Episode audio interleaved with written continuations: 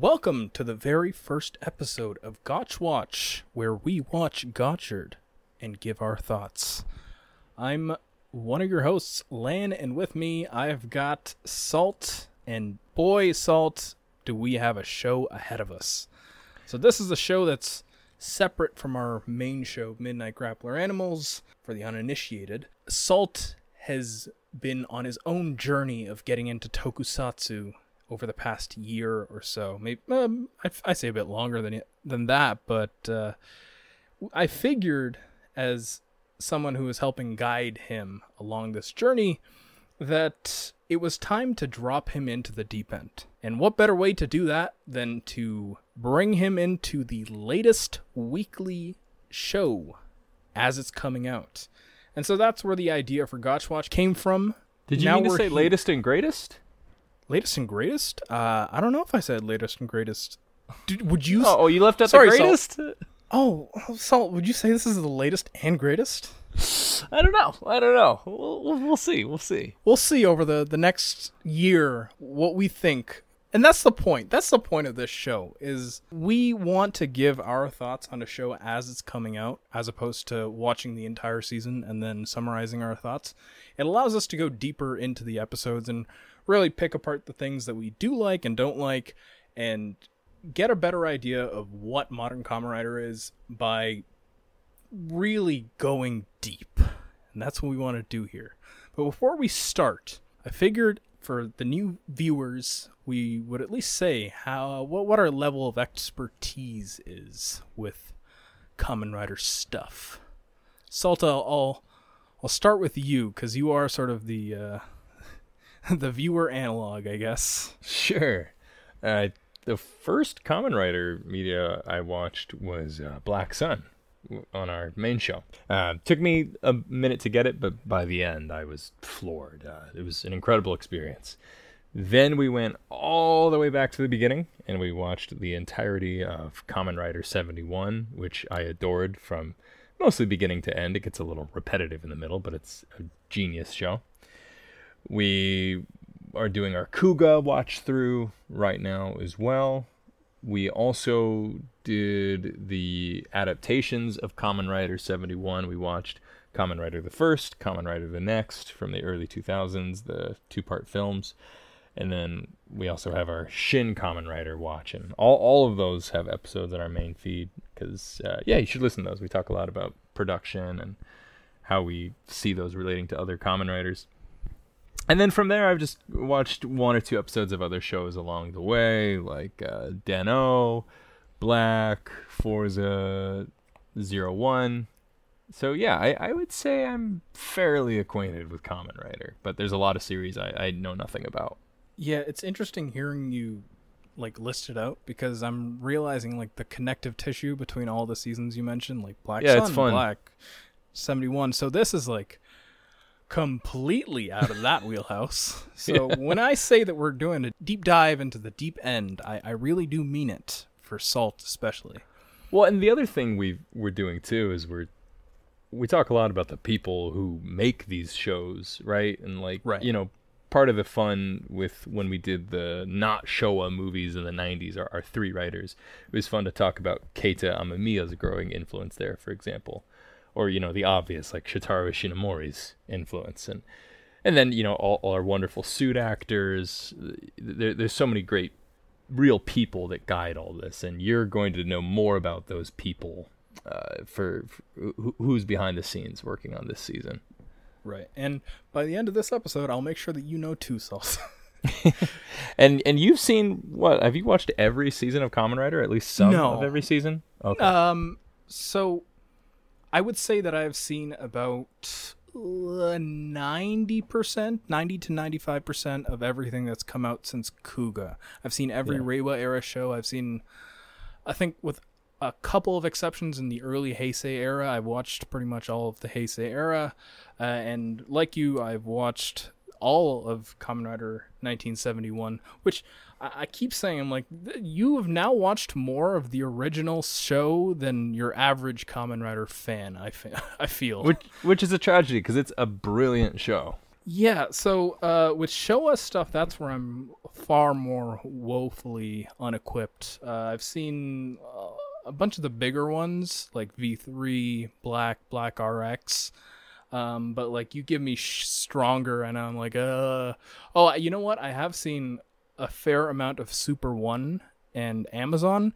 Amazon I liked, and I really do want to go back to it in full. Super One, I think, it's definitely among the bottom of Kamen Rider shows, in my opinion.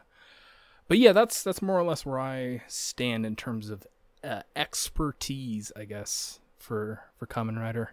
So yeah, what is the show gonna be like? I figured that for workload purposes, especially that this is just gonna be monthly uh, instead of weekly, because that's just way too much work for us. We're gonna cover four episodes from the previous month, and we'll go right until the end of the show. So then, by the end of it, we'll have watched the forty. Oh, 47 to 50 that's that's usually the estimate for where things end up in terms of final episode count, barring, you know, like, I don't know, COVID again. Yeah, so that'll be somewhere around 12 episodes we'll be doing. Yeah. Let's talk about the show, Gotchard. Uh, who's writing it, who our main actors and suit actors are. This is the, the brief spiel for the uninitiated. Kamen Rider Gotchard is our 2023 Kamen Rider season. It's the fifth season in the Reiwa era. It started airing September 3rd, 2023, just a week after the previous season, Kamen Rider Geats ended.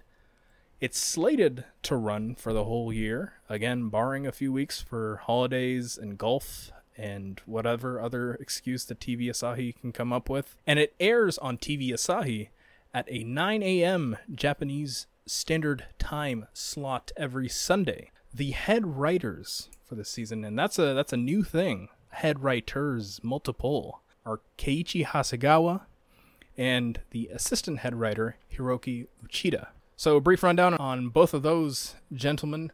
Hasegawa was the head writer on Ultraman Ginga and Ultraman Nexus. Uh, Ginga, in particular, was the season that started off the new gen era of Ultraman.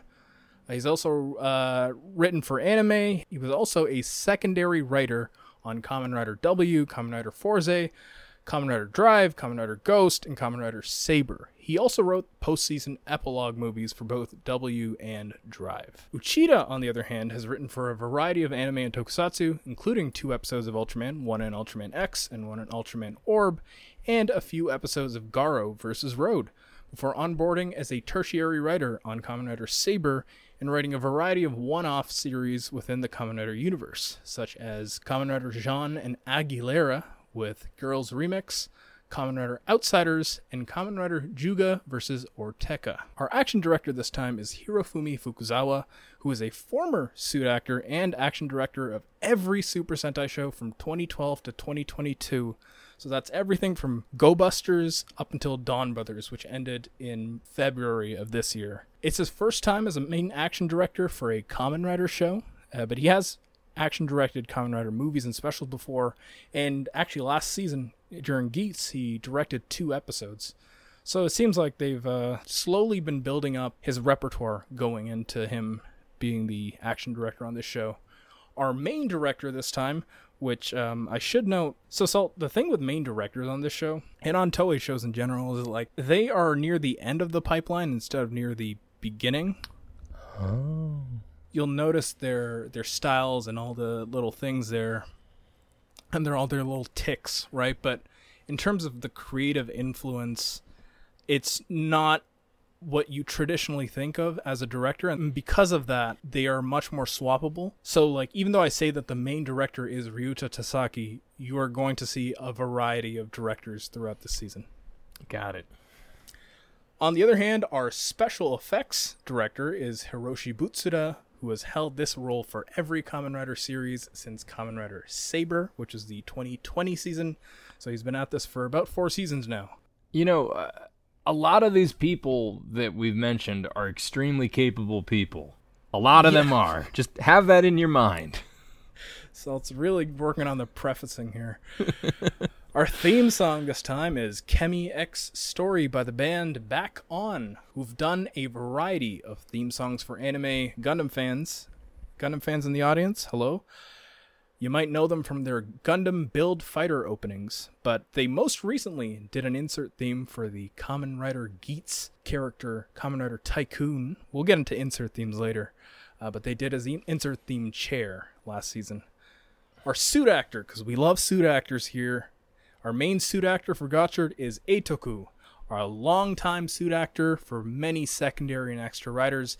It's the first time he's got the opportunity to go solo as a main rider, and I say go solo because technically he was a main rider when he played Vice in Kamen Rider Revice, um, but honestly that's better left ignored and forgotten, much like the producers did when they announced that Gotchard was going to be his first time as a writer. I find it funny that they retconned that in the official announcement. Like a reality retcon. yeah, they're like, yeah, Eitoku, great job. This is your first time ever portraying a, a main Kamen Rider. Great work. but, you know, we love Eitoku here. Uh, you haven't experienced him much, but you will, Salt. Our main actor here is Junsei Motojima. He's aged 18. He was born in 2005. I feel like I, I should mention the the ages here before I mention some of our notes on their acting, just because I don't want to. When I was doing this, I'm like, I don't want to bully kids. So just keep that in mind. This is my prefacing. It's his first role as an actor, and he belongs to Amuse Agency. It's the former agency of Takeru Sato, who played our protagonist in Kamen Rider Den O, and Shu Watanabe, who played our protagonist in Kamen Rider OOO, as well as a ton of other former Kamen Rider actors. Our main female lead this time is Reio Matsumoto, who is age 15. She was born in 2008. Salt, are you feeling old yet? Eh, kind of. I work with kids professionally, so it's fine. All right, cool. Yeah, it's also her first role as an actor. Uh, she belongs to Rising Production Agency. Now, this is the interesting one because Rising Production is primarily an agency for musical talent, uh, but they recently seem to have started branching into acting talent. For longtime fans of the show, uh, they're the agency that Da Pump belongs to. We love to pump. We love Da Pump. Oh yeah, we you you do have experience with Da Pump. Yeah, for, uh, Kamen Rider the first and the next. Kamen Rider the first and the next. We love Issa. Issa. Yeah, I had nothing there. Let's dive right in. Episode one. So for this episode, our writers, we've got Keiichi Hasegawa and Hiroki Uchida, our head writers, doing double duty. They're both writing this episode in conjunction. Our director is our main director, Ryuta Tasaki. To summarize, this is just our intro episode. This is our first episode. It intros our main writer and the immediate supporting cast and the world, and it gives us our first fight. You know, giving us uh, a look into this season's gimmick. Salt. First thoughts. Drop them. Oh, there's so much I want to hear from you, man. But yeah, my first thoughts I didn't know what this would be. I had seen Lan post one image of Gotchard himself, and frankly, I did not have high hopes. I did not care for the Gotchard suit design that already had me a little bit sketched out. But going in, I I I, I was gonna have an open mind. It's ooh, ooh, okay. Here's the thing: the the Kamen Rider shows have uh, the tone has become increasingly more juvenile over the years. And that's not though- necessarily a bad thing, I should right, say. Right, and that's not necessarily a bad thing because the original show is aimed for a very young audience. But when I say mm-hmm. more juvenile, the the tone and what is deemed acceptable for kids has changed. So in some ways, I feel very aged out of this show. But I'm totally open to watch a thing like that. This, like, you know, I can like watch a kids thing, be like, all right, this is a fun kids thing. I I kept an open mind un- until the train showed up. I I, I want. Damn, that's like the second time you've you've kept an open mind until a CGI train shows up. the difference though with Den-O is there was so much other cool stuff I could forgive the CGI train. Oh, okay. Uh, we'll we'll include this in our show notes, but there's a shot of uh, our pro tag running along the top of a train, and then he has to jump off of it, and it's it's this is my go-to when the the CG and the compositing is a nightmare. It's very Tim and Eric looking. Just nothing is lining up. It's just drag layer two over layer one. There's, there's no motion blurage. this is like baby's first After Effects project. A lot of this. My my main series note that I realized in this first episode is this feels very algorithmic. This is like Kamen Rider NFT. This is Harry Potter meets Pokemon. Like there's this vague magic setting. It's going to be about alchemy, you're told. But then you meet all these creatures that are basically Pokemon, and the alchemy isn't figuring in very much. What I'm saying is, tonally, thematically, there's a lot going on here, and very little of it is cohering in this first episode. Woo! yeah, those are my uh, my really initial got thoughts. It off your chest. That's got your off my initial thoughts. my, I got more, I got more, but I I, I really do want to hear what you have to say because I I would love to know what kind of hopes or expectations you had going in and what it was like working through this episode. So I've learned to not expect a lot out of Kamen Rider in recent years. Just in general, uh, just going in with low expectations and sort of letting the show impress me as it goes along. And I usually don't have a definitive stance on a show nowadays until like the the 10th episode because by then I'll really have a feel for what they're trying to go for with uh, the season. So I went into Gotchard just expecting the very bare minimum. Is it good? And when I initially watched it, I was like, okay, yeah, this is very, very baseline good. But since then, I've rewatched the first episode, I, I want to say like three or four times, and each rewatch. each rewatch has just worsened the show for me. I think the one thing though I will say is that even on the first rewatch, I'm like, yeah, this is the this is definitely the weakest first episode of Kamen Rider we've had in a long time. Even when I was, you know, firmly in the stance of, yeah, this is good, I was like, yeah, this was good, but this was total weak sauce in terms of a first episode. Now that we've gone and watched four other first episodes for our proverbial episode zero, I absolutely hold true to that. I think this might be the worst or the weakest first episode in uh, 15 years, maybe. Um, definitely bottom of the barrel uh, for sure. And it really is a case, and this is something that I feel like I'll be repeating throughout this episode is like, I really do want to like this show. There's a part of me that really, really wants to like the show, but I think I'm at a point as someone who watches Kamen Rider where I can only afford the show so many opportunities before I just have to write it off. Again, when you've been watching this weekly for. I took a break in the middle, but I, I've been watching it weekly again for about five or six years now. And you, you really. Your tolerance, I think, changes. Again, maybe it's it is one of those things where when you watch it all in one go after, it's a lot better. But when you're watching it weekly, you have to give your thoughts weekly. Your opinion of the show changes on a weekly basis. So, yeah, on th- on that front, uh, ooh, I will say, unlike Salt though, I do appreciate the base design of Gotchard. Yeah, that's fair. That is probably the nicest I'll get with the Gotchard suit design here.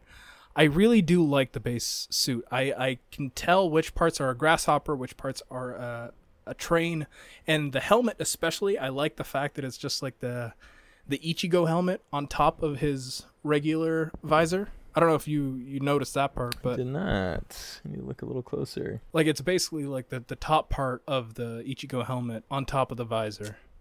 Oh yeah, I can kind of see it. I think my issue with it is it, it's it's very busy and it's hard for me to appreciate those things, especially when it's in motion. Mm, mm. On the on the busy note, I think I, I have some. I have a lot of pushback in later episodes. Yeah. Yeah, that's that's pretty much it for my initial thoughts. Let's let's start diving right into it. Yeah, yeah. So these these chemis, man, like I don't know what we're doing here. like they're they don't relate to alchemy in a meaningful way.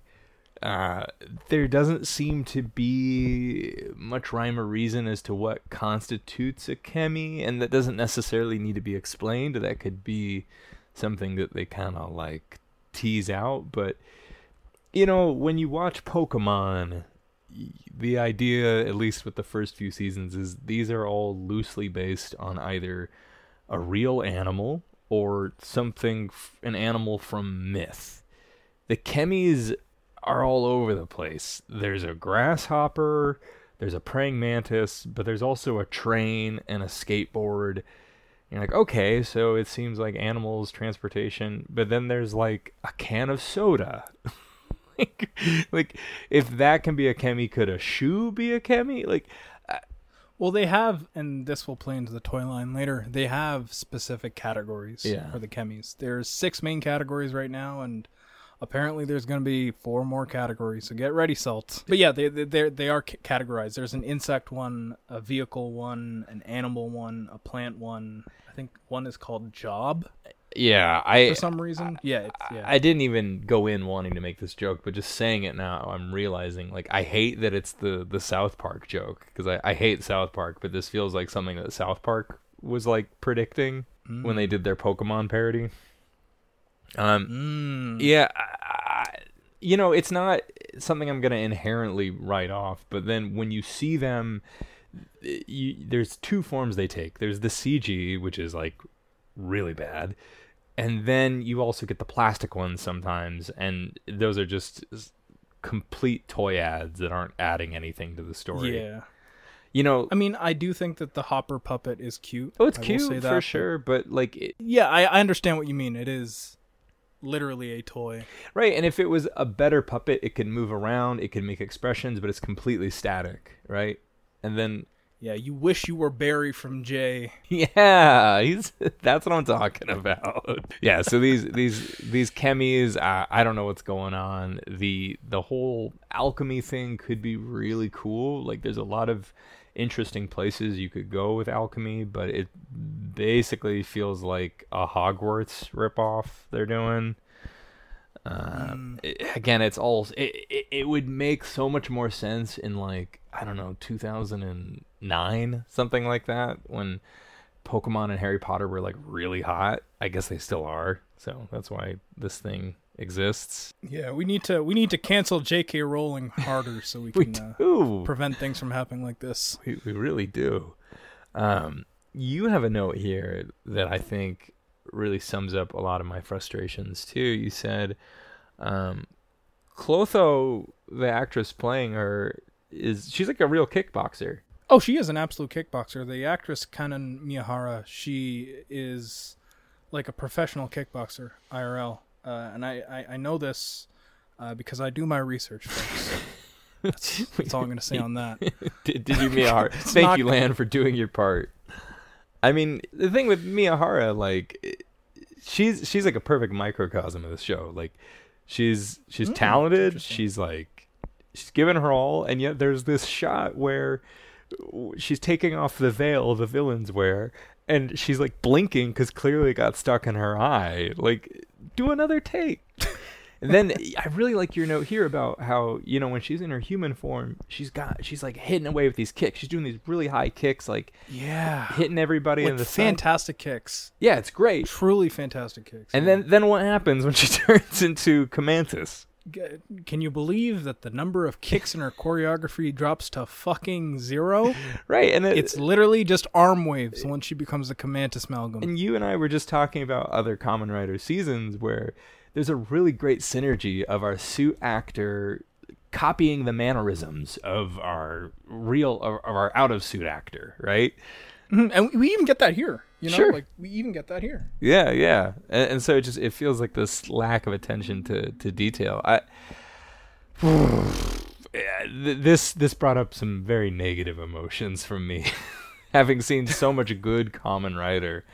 This this felt like something else. But yeah, I'll I'll turn it back to you before we move on to episode two. Uh, I'm gonna skip over my note where I asked Clotho, played by Kanon Miyahara, to step on me, and I'm gonna go straight towards. Actually, I gotta skip over the part where I say that the middle sister is a dilf lover. I gotta skip over that note too.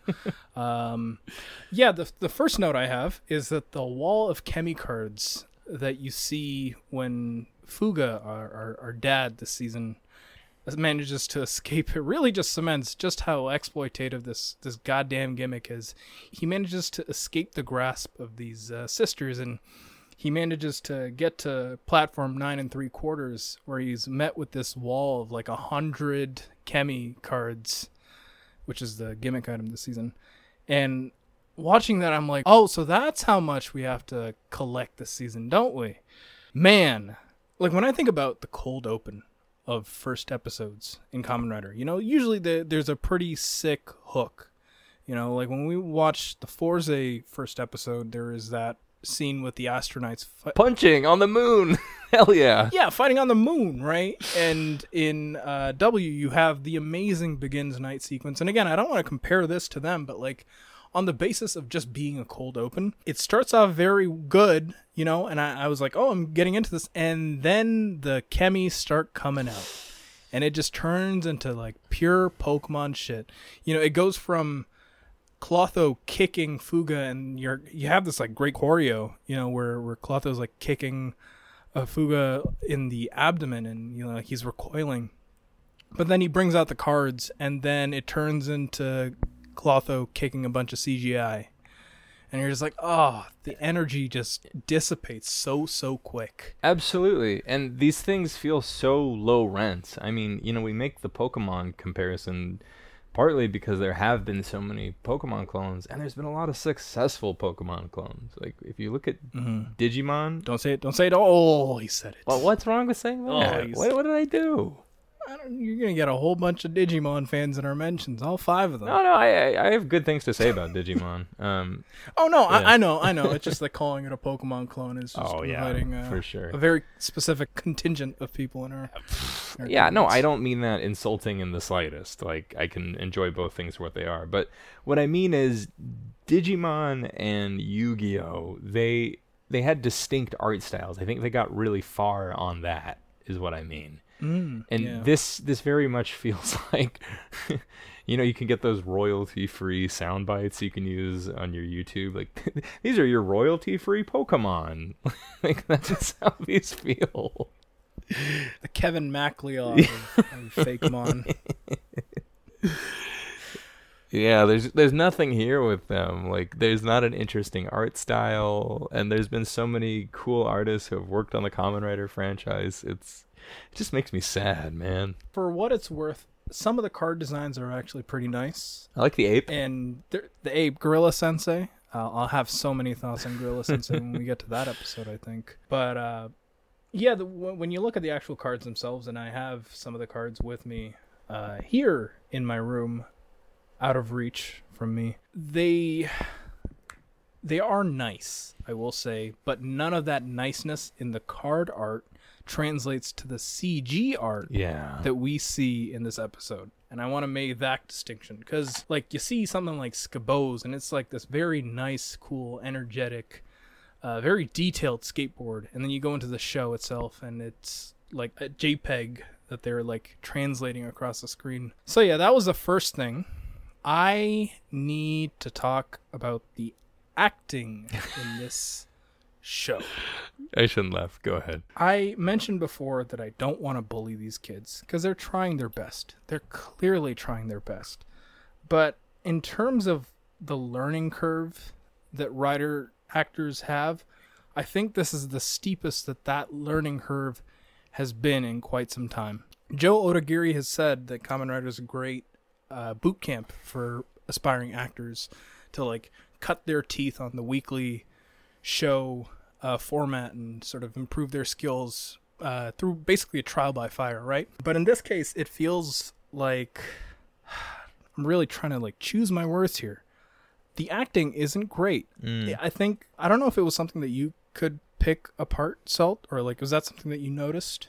Oh, I, I totally noticed. I, I find our Okay, protagonist repulsive. okay, okay. Well, see, this is where we got to do the good cop, bad cop thing. Uh, I think that our protagonist Hotaro has some charming traits down the line. We'll put it that. way. No, and I am the same as you. I don't want to pick on such a young actor. I, I really don't think it's the actor's fault at all. No, I mean I think the material is part of it. Yeah. Uh, but I think in Junsei Motojima's case, when he's playing Hotaro, I think that knowing how to do a good yell and a good scream is a very key talent for an actor. And I don't think he's quite pinned down what a good scream, a good yell, just like projecting his voice. I don't think he's gotten that down yet. He's no Aruto. tha- yeah, he's no Aruto. And I think that that would be fine if he wasn't given material that requires him to yell so often. Yeah.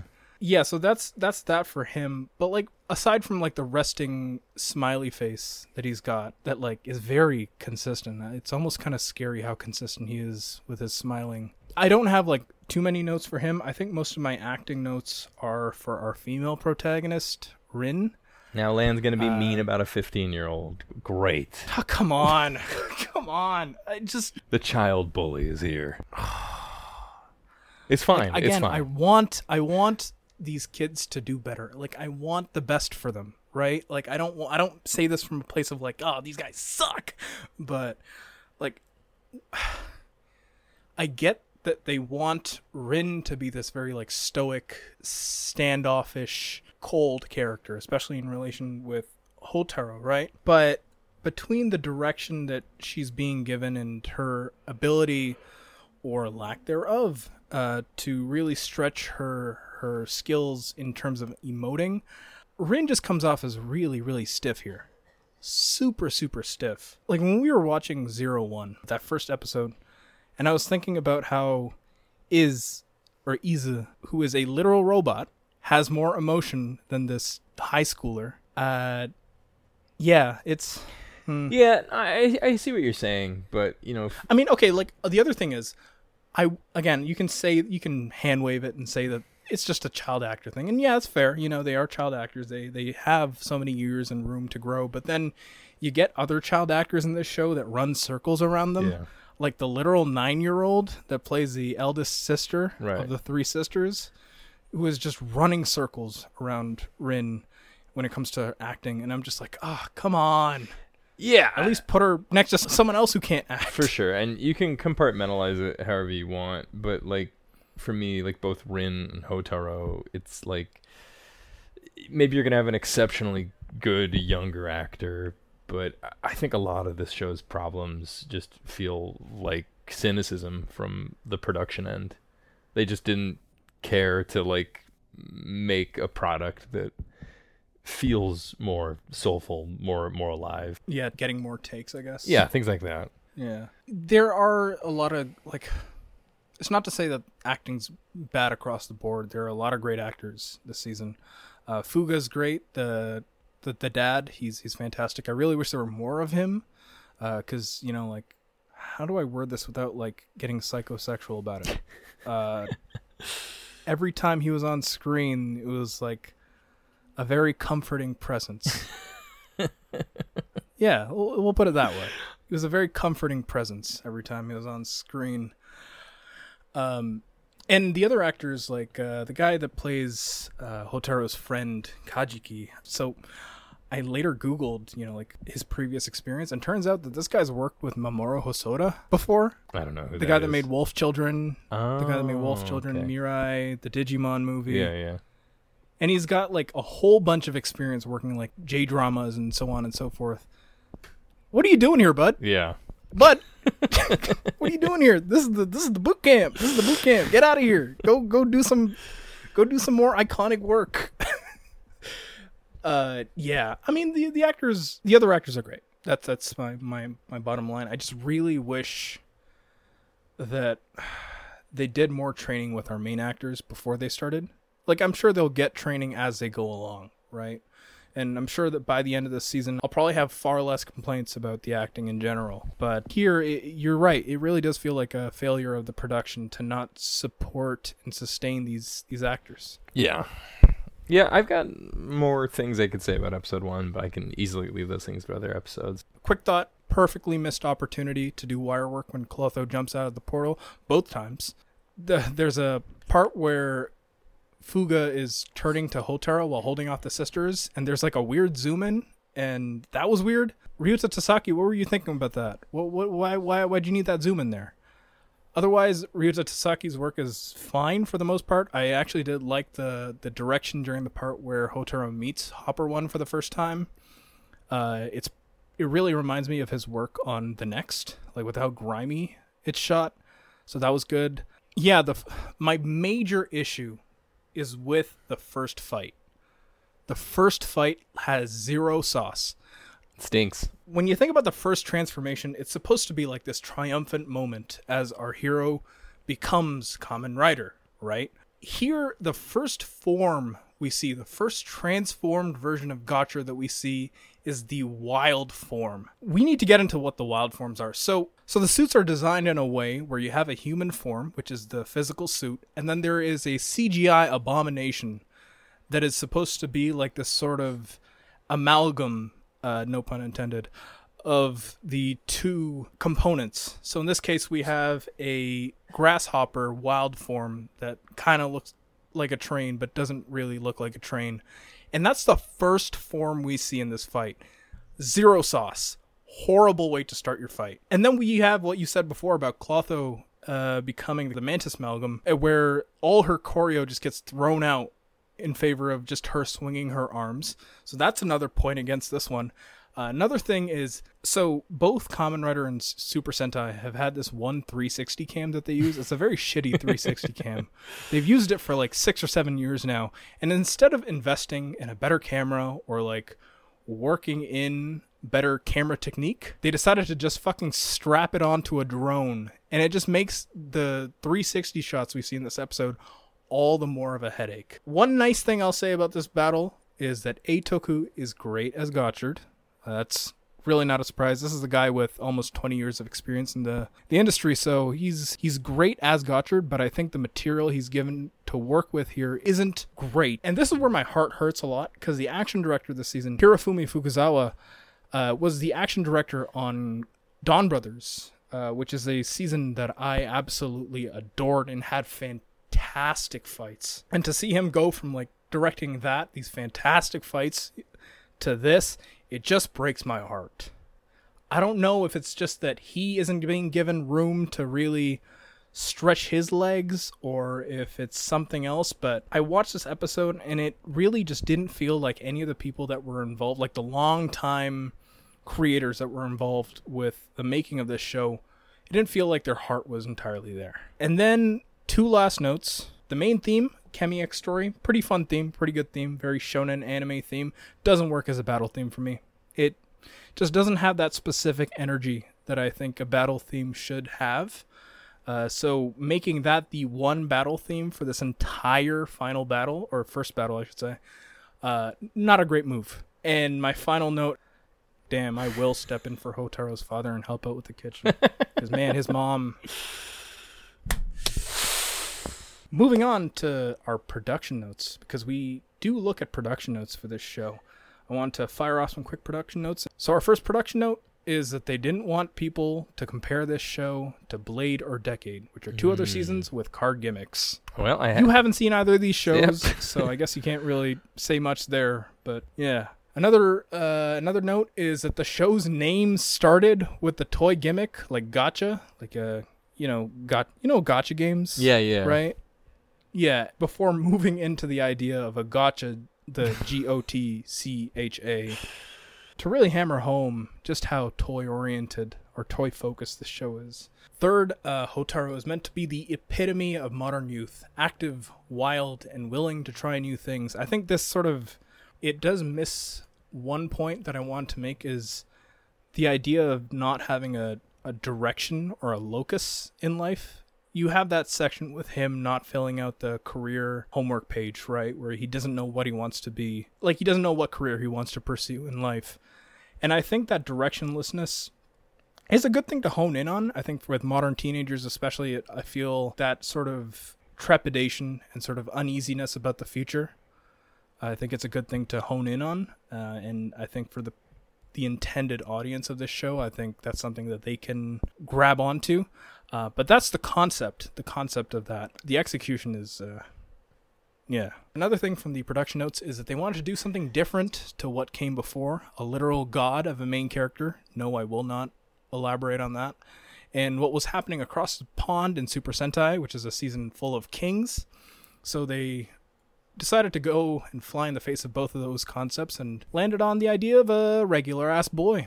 So the first time we see Hotaro, he's humming a tune, and the tune is actually a an actual song. It's not like something they came up with for the show. It's uh, Misato Watanabe's "My Revolution," which is a, apparently a very famous '80s J-pop tune. You should uh, listen to it. It's actually quite nice. One more note is that they wanted to focus on Rin being on equal standing to Hotaro as the female protagonist, in part to make it appealing to both boys and girls. Uh, something that the series had started moving towards with the previous two seasons, and some neat little production notes for the text here is that the alchemy font and the text that we see here is done by Ishimori Productions' uh, Hideki Tajima, who designed the suits for every main rider from Fourze to Drive. I know you have thoughts about the Fourze suit, so take that as you will, Salt. Yeah, I think the the text here is maybe one of the better artistic choices. Yeah, I think so too. In terms of alchemy, the approach that they wanted to take with alchemy is the idea of giving life to the lifeless. And I guess we'll have thoughts on that next episode, especially. And finally, in terms of our voice actors here, we have Misato Fukuen, who voices our main friend, Hopper One. She was uh, the voice of Secchan in Kikai Sentai Zenkaiger, for anyone who's seen that. Uh, she's also the voice of Sakura in Street Fighter. So those are your production notes. It's an a la carte selection of notes that interested me. And we'll be doing this for every episode. And on that note, let's move to episode two. Episode two, we've got Hasegawa and Uchida again. We've got Tasaki again as our director. Synopsis for this episode is really just fleshing out more of the lore and the mechanics of the show and the world. And in terms of iconic or notable things that happened this episode, we've got the debut of our bike, we've got the debut of a new form, and we've got the debut of our first insert theme, Rising Fighter, sung by the Kamen Rider Build opening singer, Beverly. Salt, what are your thoughts on this episode? This is where we first see the opening, and the the opening feels very much like an anime opening in terms of stylistic choices, which got me, mm-hmm. you know, a little bit daydreaming. If this show was an anime, would I be more open to it? Um, a lot of the mm. the choices the actors are being asked to make could work better in animation. So, just interesting thought experiment. Um, you know, at, one point I uh, made a comment about Kuuga being really toyetic, and I have to completely rescind that. like, this episode made me realize like what a toy ad I was watching. Uh, I got I got thoughts on the skateboard. Um, a skateboard kaijin is something I I could love. It could be really cool, but even before we get there, like you know, we talked about this this CG being weak, which it is. The the CG uh-huh. skateboard not great. That practical skateboard though, like what are we doing? it is hilarious. It like for me it really did the whole so bad it's good thing. where they're like, "Yeah, what are we going to do to represent this skateboard or sorry, the the Skebows Chemy yeah. taking over the skateboard. Yeah, we're just gonna tape two eyes to a skateboard. it's so cheap looking. It's so cheap, but like maybe I, have cooled down on it now. But I think in another show, I think it would have been really, really charming yeah. just to have the skateboard with two eyes. For sure. Uh, back to the kaijin itself, man. Like a skateboard kaijin on another season of Kamen Rider could be so cool, but like this thing is just so weak sauce. Like, you know, we we have to broach the topic too of the fact that all of our kaijin kind of look like the same guy, which is really unfortunate. Yeah. Uh, I've got so much uh, to say about. I know that. you know about that, but then like he, there's just there's nothing going on with him. Like his face is a skateboard and his hands are skateboards. Like they couldn't think a little more abstractly. Oops, all skateboards. Or like you know make him look like a, a skater. Like I, I feel like kuuga could have done something with that. Um it's just an ancient skateboard warrior. Right. Yeah that would be so cool. I would love that. But then even when he's in motion too like he he barely does much skating and he turns into cg mid fight like where's the half pipe battle? Where's like the kick flip battle? Like Yeah. It- where is the half pipe battle? Damn. it's not there. Um, yeah, so I, I only really have one more note, and it's that this one somehow pissed me off more than the first one. Probably, oh. probably because like the fights and bike scenes started off with some juice. I was excited for the bike, but then it just devolves into incomprehensible CG slop. Like my eyes cannot follow what's going on there. So I for me I think this is a marked improvement on the first episode for me, but in terms of the bike, you went into this with hope. I went into this with pragmatism. when I saw that bike, I'm like, yeah, this motherfucker's not getting used for more than five minutes this entire fucking season. I'm like, enjoy what you got right now because we're not seeing this goddamn bike for. Pretty sure we got like three shots of it before it was all CG. Yeah, just the notes I have in general because I really don't have much to say this episode.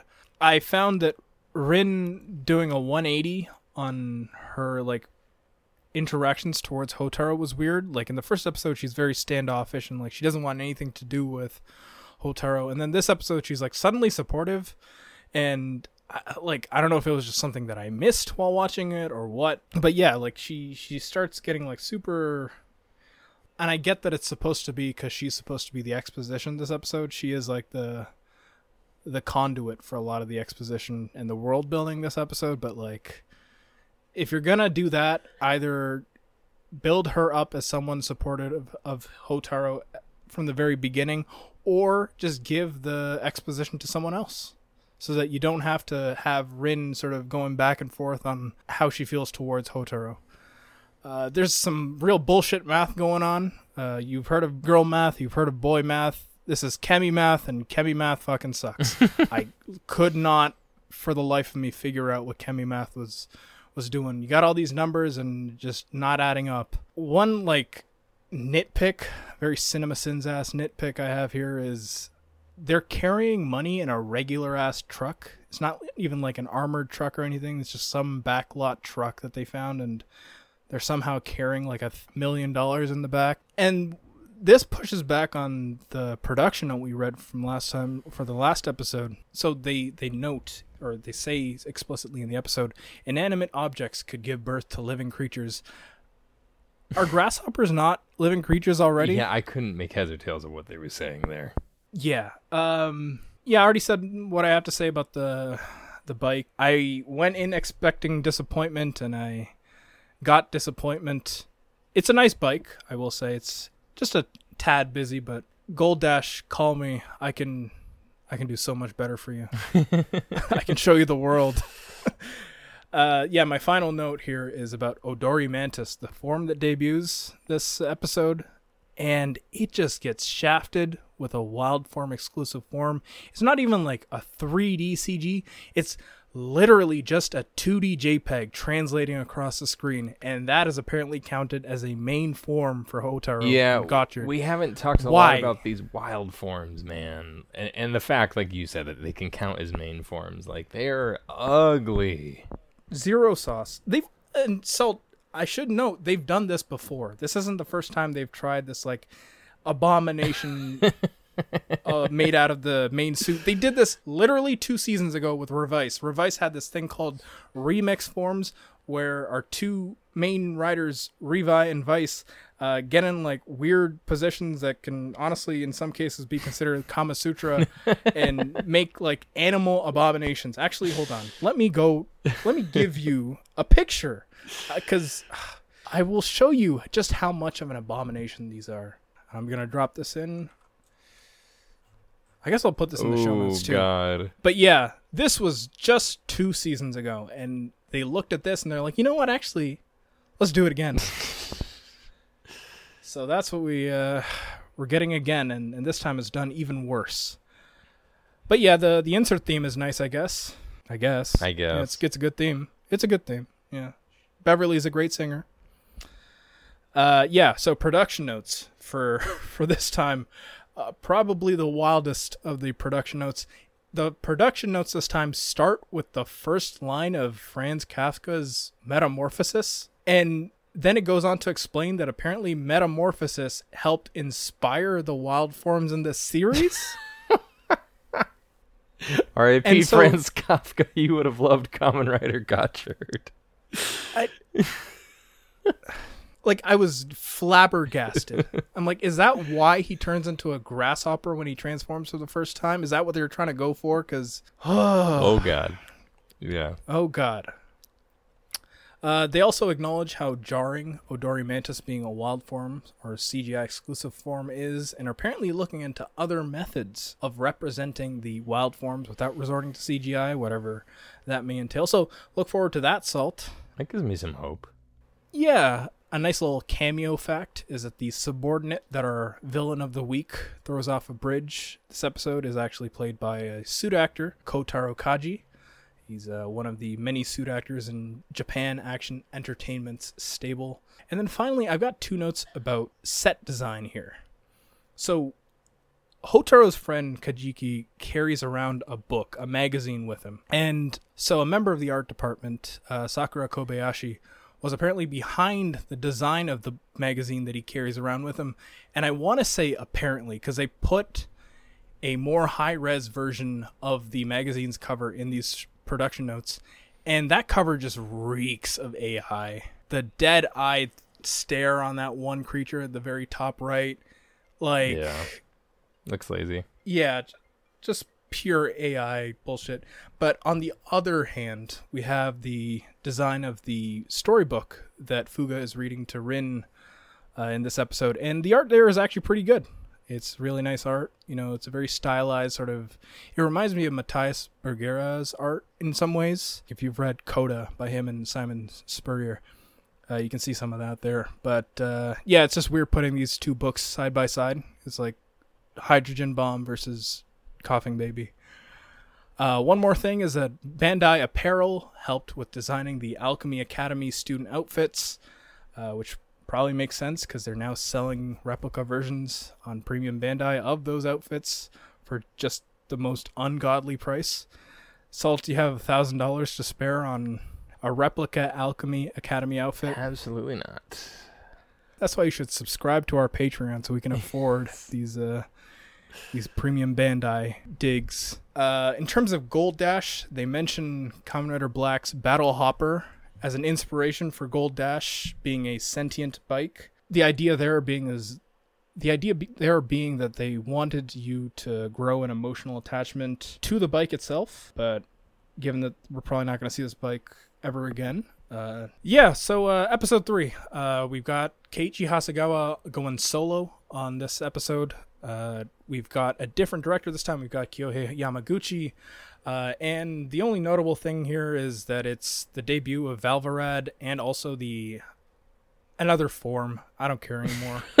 what are your thoughts, Salt? Valvarad was your favorite character, right? Yeah, I think Valvarad's sick. I love when grown men beef with children. It's like I love it. It's a sick dynamic. Yeah. And you like the way he uh, talks to the other children, right? Uh, we'll get into that. we'll we'll get into Uh, that. no, Valvarad was really the only source of joy I had, mostly because I thought his fit was sick. I, I like a character who dresses like a was sick, scumbag. Um, yeah, I I love how the Alchemy Academy is supposed to be like the secret thing, and then this guy just wears the like school logo yeah, on the back of his jacket for everyone to see. Um, I did have one nice thing to say. I did like Hotaro's background as a chef coming through in this one. Uh, it's something I'd like to see more of. Um, yeah, I love the kitchen scenes so far. Yeah, kitchen scenes are good. They they are cooking in every sense. Um, uh, this show just this episode raised just a lot of questions for me. Like with the chemis, it seems like hypothetically our writer could have thousands of looks since you can mash up any two. Um, but I, I Except you can't. I, uh, theoretically, but I just I don't care for any of these designs so far, and I I really didn't like this one. He's supposed to be a samurai and a skateboard, but he's got like race car pipes. Like that's that makes no. Sense it sense. makes no Yeah. sense. Like you see the skateboard design influence in the feet, That's about but it. But nowhere else. Yeah, yeah. i- skateboarding samurai on paper could be so sick, and that's not what this is. Yeah, and I wonder if a large part of that is like working it around the toy gimmick too. right? Because they have a whole gimmick line of toys where like you can transform between the main rider and then take the pieces off to make the wild form. Mm. So I feel like designing around that definitely helped limit what they could I do with the design of I, I had toys form. like that when I was a kid. Yeah, Um, I mean it's a cool concept. Yeah, and my last note is I'm just sick of these kaijin. They all look like the same guy. They all have this same silver uh, base. There is a sort of interesting thing where all of them have at least one extra arm, if not two extra arms, but there's not much they're really doing with it to play with the idea. Yeah, how about you? Yeah, so Valvarad notes. Valvarad's great. Uh, I think I, I just love how he he just shows up. He's like, "Give me your driver," and then he just starts fighting him. Just great stuff. He beats the fuck out of Hotaro and just asks for the driver again. Uh, he's also got his dogs out in the dojo, which is sick. I love feed action. Uh, I- I- there's a literal kendo battle here. We also have a philosophical kendo battle between Hotaro and Spanner. It's really neat and I think it is like really well written, but then when you compare it to everything that came before that scene and then everything that came after that scene, it just feels so out of place. Yeah. Yeah. Um toys, toys, toys. We love toys. There's more toys. When he transforms into the Apare Skebows form, he gets a new toy, the Gotcher Tornado, and it's just why. There's a nice big explosion that we get at the very end of the episode, and it makes up for the rider kick being honestly kind of mid. A lot of stranger danger action going on with both this episode and the next for different reasons. We've got a a monster of the week here who uh, is creeping on a 15 year old child. So man, yeah, more and more toys. You know, you got Valvarad's toy this time, uh, and I like that his gimmick is the Ultraman Victory arm gimmick, where Ultraman Victory had like all those different arms, except this time instead of uh, decades old Ultraman Kaiju, the the arms are based off of these chemis. Yeah, I think this episode really cemented for me that Rin is getting the short end of the stick here. Uh, you know, it's not like Kamen Rider has historically had well-rounded female characters. I mean, going back to even the very first show, if you look at the women in that show, yeah, Rin here for me it's sad because the production notes, as they mentioned before, they're trying to put equal focus on her and Hotaro, right? And you know that's fine, but the material she has to be given has to be good enough to to stand up to the, the arcs, or at least need to work with the arcs that Hotaro is going through. And in this episode, we really just don't get that. I feel. Yeah.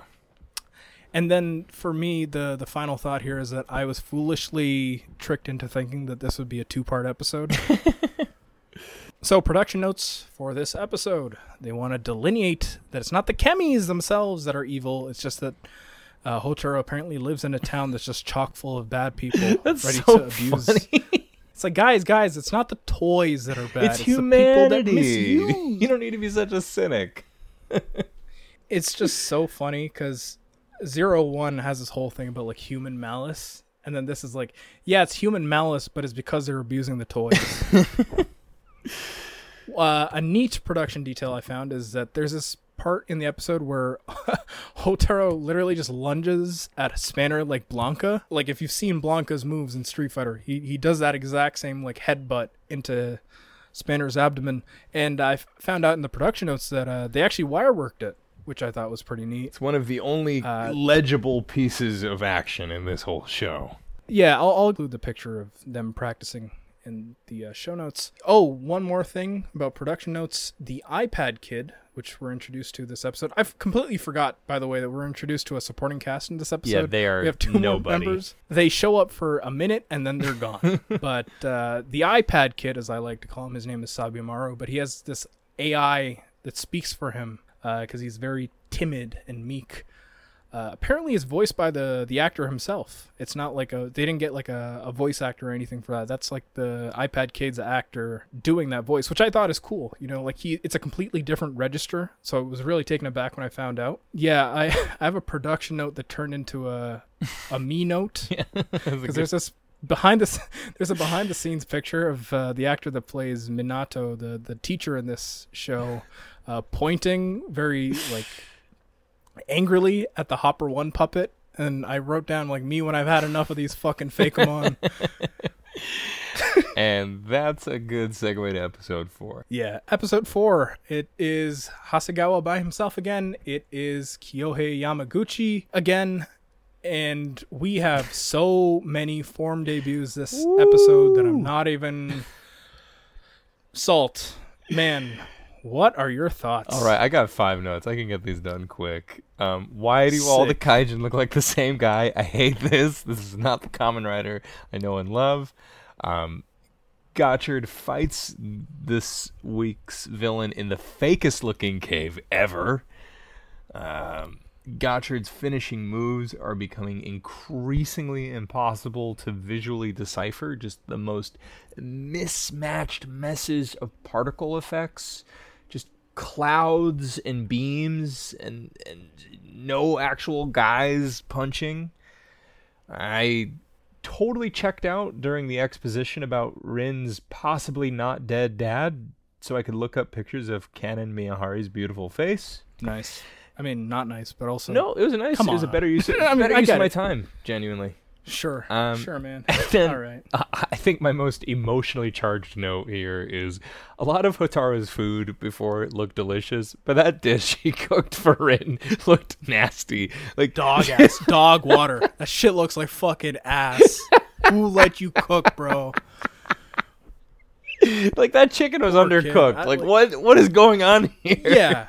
Yeah, there that that was definitely a salmonella dish. yeah. That's it. This show is trying to break me. Ah, Okay, so for me, this is where I want to go real, real hard. get it. Uh, so first off, I, I I mentioned earlier in my notes that uh, I wasn't I didn't hate the pacing of the show before. I'm still laughing about in dog. Episode two or... literal dog water, literal dog water. Um, but yeah, the pacing here is awful. I, I think the show is just going way too fast. There's no reason for them to be having any of these arcs between these characters this soon into the show. The show needs room to breathe, and it really undercuts that entire emotional sequence between Rin and Hotaro. Again, I was fooled into thinking this was a two-parter, and any and all threads from that previous episode uh, get resolved within the first few minutes of this episode. So fuck your two-parter, I guess. One thing I thought was neat was that they actually made actual suit parts for all of Valvarad's uh, forms, I guess. So like when you see the arm change, it is an actual like suit that they made. So it's nice that they're actually using the budget at all uh, mm, for that. So this is where my praise of Spanner ends, of Valvarad, I should say. So last episode established Spanner Kuragane, who turns into Valvarad, as this like cool, collected character, this ideological foil to Hotaro. And you're like, oh cool, this is a cool character that I, I can really you know, I can I can really vibe with, you know, like he, he's he's the he's the bad boy, right?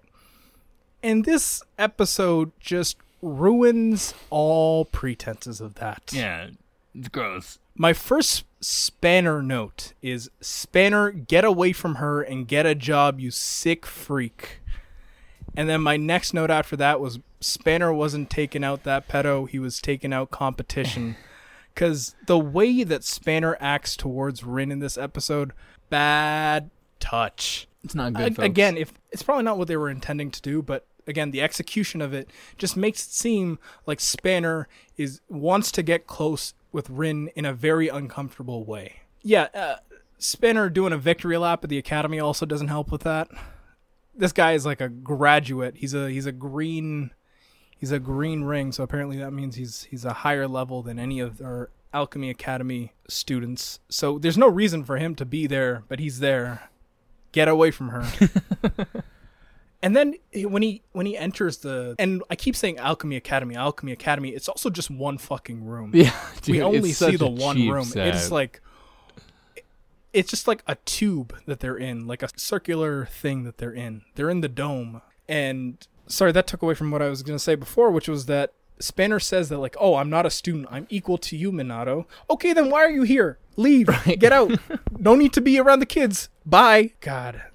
We get a bit more of our other supporting cast here. Uh, Renge, who is the sister character, I guess she she's got like a very older sister vibe. She's also the voice of your average ride Chemy trading card collector.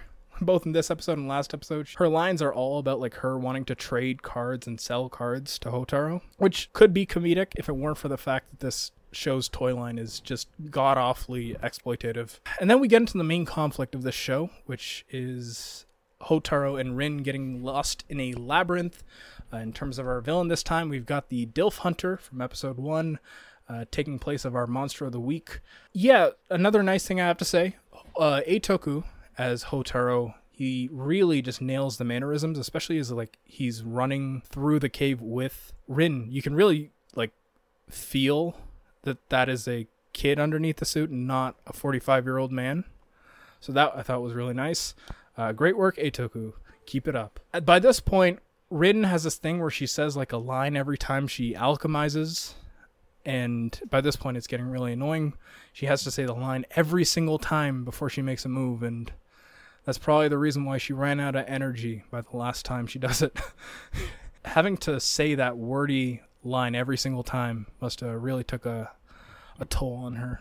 One acting note, because I do watch Gotchard with my friends when I when I watch it subbed, and I was watching this with my buddy Steve, and he said that Rin reacting to the news of her father being dead looks like she just got told that the McDonald's ice cream machine broke.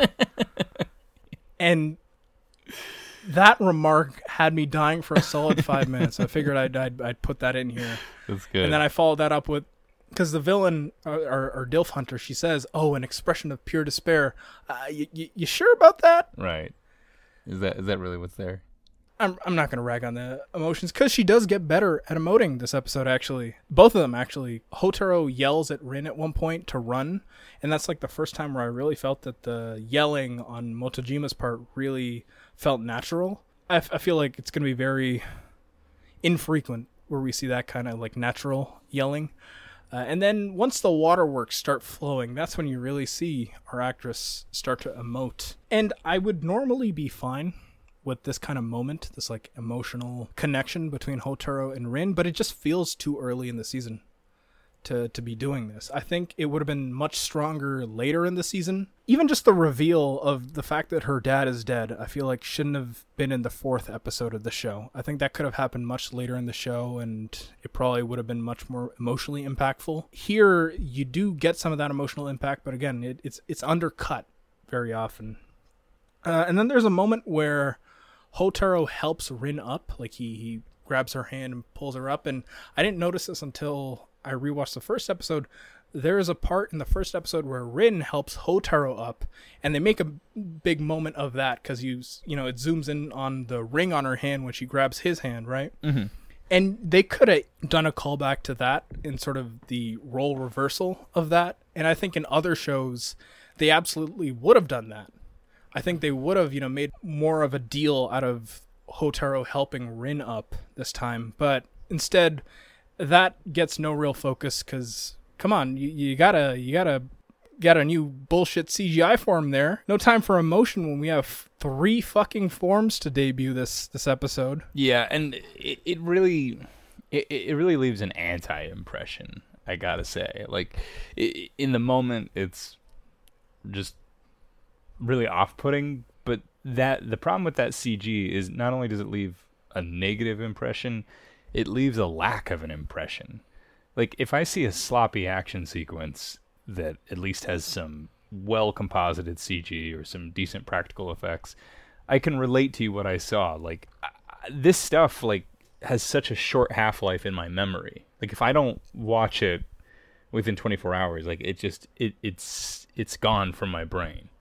But I can remember mm. episodes of other Kamen Rider shows that I watched months ago because it's just frankly more memorable. Right, and I think packing everything in all at once also plays into that because there's just so much going on at once that when you think about like, oh, what happened in episode two? We talked about episode two what like half an hour ago, and I already forget. You know, like a lot of the things that happened that episode. I'm like, wait, oh, oh, oh, right, yeah, yeah, that was the bike debut episode. Yeah. Yeah. Okay, so my final few notes on this all all three of the forms this episode have zero sauce. The two CGI forms are just incoherent messes. Mad Pilots less so, but the Energy Maru form just a complete mess in, in CGI. Uh, Venom Mariner, zero sauce. I'll talk more about that in our closing thoughts. Uh, in terms of music, surely Rising Fighter is not the only battle theme they have because it's every single fight we have. It's just this one song. And again, normally I'd be fine with Rising Fighter, great song in and of itself, but hearing it every single episode is starting to drive me nuts. Yeah. Meanwhile, we got three in the very first episode of Zero One. Yeah, yeah, I'm not gonna make that comparison.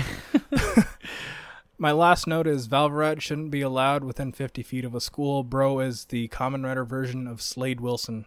All right, so very quick production notes. Uh, they want to they just talk about how they want to differentiate Gotchard thematically from Geats and Revice, the two previous shows.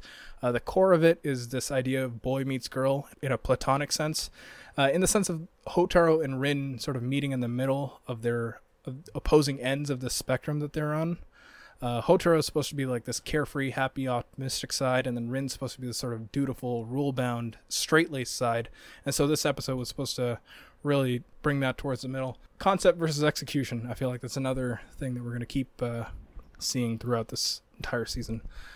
Uh, the notes also focus on Hotaro being a good listener and how it's a good thing for a high schooler to be a good listener, just the having the ability to listen and hear others out.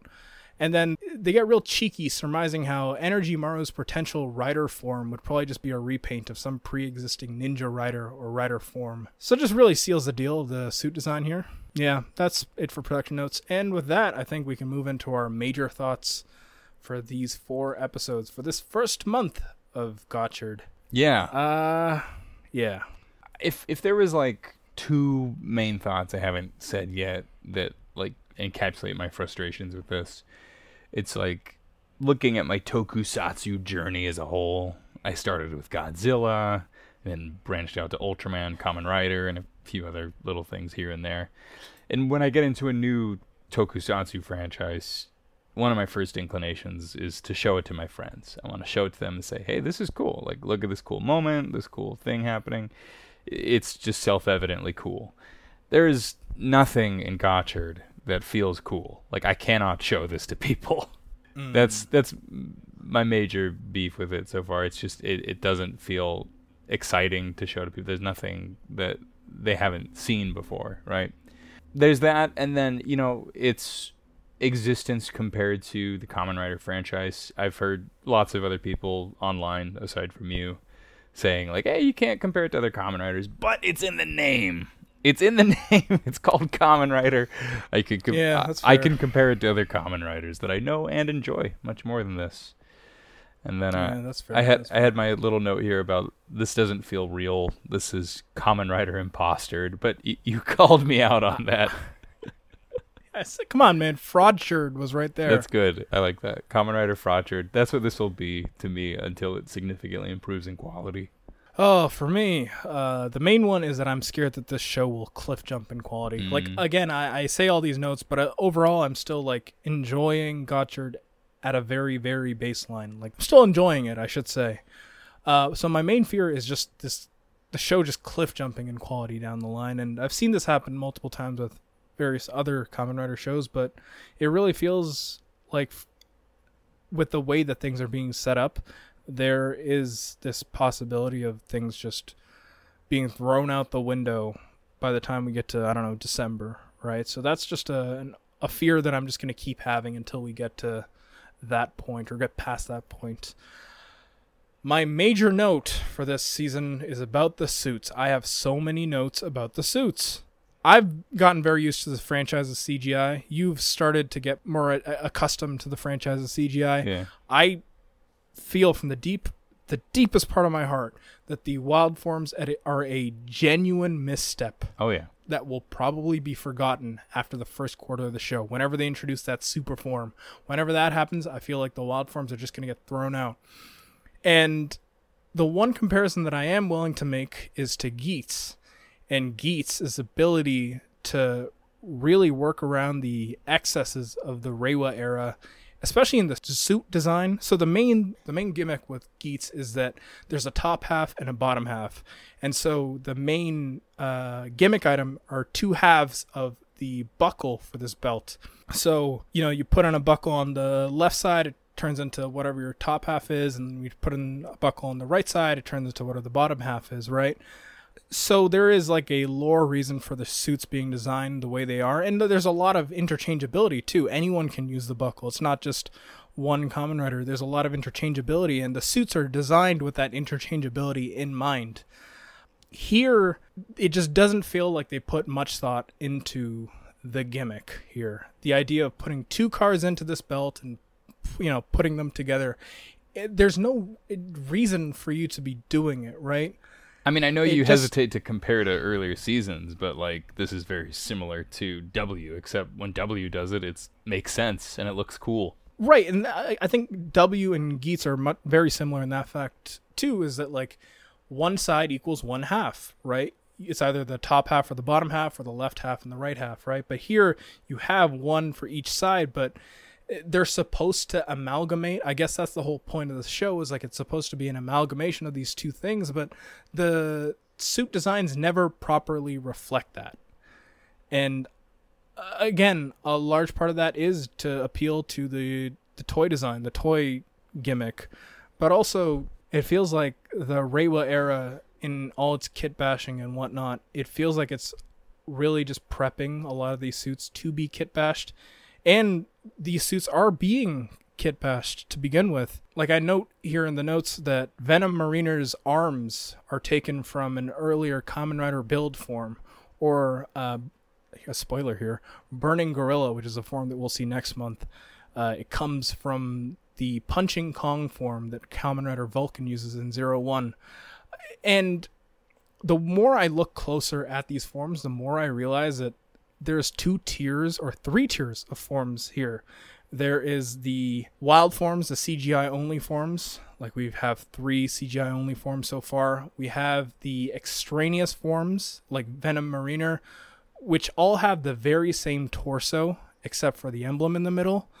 Uh, and I'll include all these in the show notes just to better illustrate my point. And then we have what I consider the main forms of the show, the important forms. And you can denote which forms are actually important by looking at the chest, because the chest area, the the like chest piece there, is actually varied in the mold between uh, Steam Hopper, uh, Appare Skebows, and uh, Ant Wrestler, which we'll see next week. Again, when I know that there's these three tiers to the forms, it really just takes out all the juice from the gimmick this season. And also just the idea of like chemis, the entities, and chemis, the forms. It really just devalues new form changes, both in the volume of the form changes and also, you know, how half of them are wild forms. When you have the core thing, the core message of this season being like, oh, Hotaro wants to become friends with all the chemis. You know, that's this whole like arc, right? But then he gets these Chemy friends and then he just uses them as interchangeable forms during an episode. It's like, oh, these are your friends, man. You're just swapping them out willy nilly. What's going on, man? Uh, you mentioned before how it seems like the the gimmick entails that there's gonna be like a cajillion forms, but no, it it's only specific cards that work together. Yeah, like I, I really go back to the episode four because you have three form debuts, and why should I care about the suit that debuts that episode when it's being given the same amount of focus as the two CGI forms, right? Like Yeah. when they're being given equal weighting, there's no reason for me to care about these form changes at all. Like I illustrate it with the uh, Energy Maru CGI form, which is just it literally just looks like someone poured Fanta all over the screen. uh, and then we get to the villain designs. Yeah, you're right. These villain designs are not great. It's the same guy. Yeah, it, the same guy. It's the design philosophy of these of these kaijin exemplify the state of Reiwa excess in my opinion. Just the idea of like keeping the same undersuit and then just swapping out torsos and arms and heads. It's a similar affliction that Super Sentai has also sort of been facing, but I think that Super Sentai thus far has done way way better at using that or like uh, working around that, I should say because the undersuits actually look good. Here, the undersuits look like pinstripe suits. It literally just Yeah. looks like a, a bespoke guy in a pinstripe suit with a bunch of shit taped onto him. Absolutely. Uh, yeah, the suit designers, the Malgam designers this time, the Malgam or the Monsters of the Week, are designed by Takato Yamashita and Masataka Shotsubo. Both are both these guys are from Plex. The first name here, Takato Yamashita, also worked on previous seasons, and they're uh, they're Monsters of the Week. And like I see his the designs that he did for the Magia in Zero One, and then I look at this and I'm like, ooh, where's the sauce, buddy? You lost the sauce. Final note about the amalgams is I will make another comparison here is that they feel very comparable in design to the Saber Megid uh, monsters just because of how much of that undersuit is exposed and reused. But I think the Megid work a lot better because of just how much nicer the undersuits are. I feel like a lot of my problems with the undersuit reuse would probably be eliminated if the undersuits here actually looked nice. That's that's really what it is. Uh, in terms of the alchemy in the show, what is alchemy? What is alchemy? You know, it, the show about alchemy doesn't feel very alchemical so far. Yeah, I mean, it, it it also doesn't benefit from the fact that it stands in the shadow of like the great alchemy anime, um, Mm, Full yeah. Metal Alchemist. Like that, that is about alchemy. Its themes and and its aesthetics are present in like every frame, every storyline, and none of that's here. Yeah. Yeah, I don't think the show's bad by any means. I really want to like the show, but it just keeps throwing these curveballs at me that really make it hard for me to like the show. I think that the toy line, the more I learn about it and the more I, I hear about what the what toys are coming down the line, the more I hate it. and I, I think it's the worst thing about this show. Uh, whoever the toy designers are for this show, uh, I'll see you in hell, buddy. I'll see you in hell. And yeah, finally, I found out that Hasegawa, one of the main writers for this uh, show, has already started apologizing for the show's quality on Twitter. I'll include the uh, some screenshots of the tweets in our show notes, but like it just makes me feel bad that he has to like apologize at all. Like I don't think he should be doing that. Yeah, but our- like our ep- this early too. Yeah, our episode title. I'm sorry. I feel like I'm doing my best, but please wait a little longer. That's that's from him, and I think that really betrays like quite a bit of pressure he must be under. Like he's he's working in like less than ideal conditions. Toei's not setting up for success. The the fans are clearly also annoyed. I just I I feel for the guy. That's all I'm saying. I absolutely feel bad for Hasegawa, and I feel like I, I just feel bad in general for a lot of the creatives involved in this show because it really feels like they're not being allowed to stretch their legs as much as they want to. Yeah. I feel like this is the most pressure there's been from a toy line on the show itself. And it sucks because it really just feels like they're being handed the short end of the stick, you know, even in terms of like production quality and production design and I feel like with a bit more money, they probably could have invested in better designs for the both the suits and the uh, the amalgams. It really feels like this this show is being stunted by the the people producing it. So I want to see how the show evolves. I really want the show to get better, but man, uh, does it have a hill to climb? I think that's a, a good place to end. Thanks for joining us for Gotch Watch. Yeah, next time we'll be back with Yukio Naya wrestling F- more forms, so so many new forms, and of course more mid amalgam forms and suits. If you like this episode and you want to support us financially, we have a Patreon which you can find in the description of this episode. Five dollars gets you episodes one week early, as well as two bonus episodes of our main show, Midnight Grappler Animals, every month, uh, as well as access to our show notes for this episode. Uh, but if you don't want to support us financially or you, you cannot support us financially, you can give us a good review on your podcast app of choice. Uh, please, positive reviews only. I know we've been hard on this show, but please don't be hard on us. or tell your friends too if you if you think that they would value our thoughts on this show. Uh, let them know that we're here, we're talking, we're watching, we're gotching. Otherwise, if you have any other questions, comments, or suggestions for the show, you can email us at midnightgrappleranimals at gmail.com. That's also going to be uh, linked in the description of the episode. Also, if you want to hear more thoughts from us in general, we have a Discord server. Again, another thing you can find linked in the description of this episode. Otherwise, you can find the show's official Twitter page and Blue Sky page at MGA Pod or at MGApod.bluesky.social on both Twitter and Blue Sky. And then you can follow me on Twitter. I'm at Lan Tweets, uh, though I prefer if Twitter just died. uh, and you can follow both of us on Blue Sky. Salt is Salt M Bank bluesky.social and I'm Lan Skeets S K E E T S dot bluesky.social. Yeah, that's it for this episode. Thank you for listening, and as always, keep on watching so we can stay gotching. Uh, we really haven't figured out the uh, catchphrase. That's great. I love yet. that. You think so? Okay. Well, we'll see. We'll iron it out by next episode. See ya.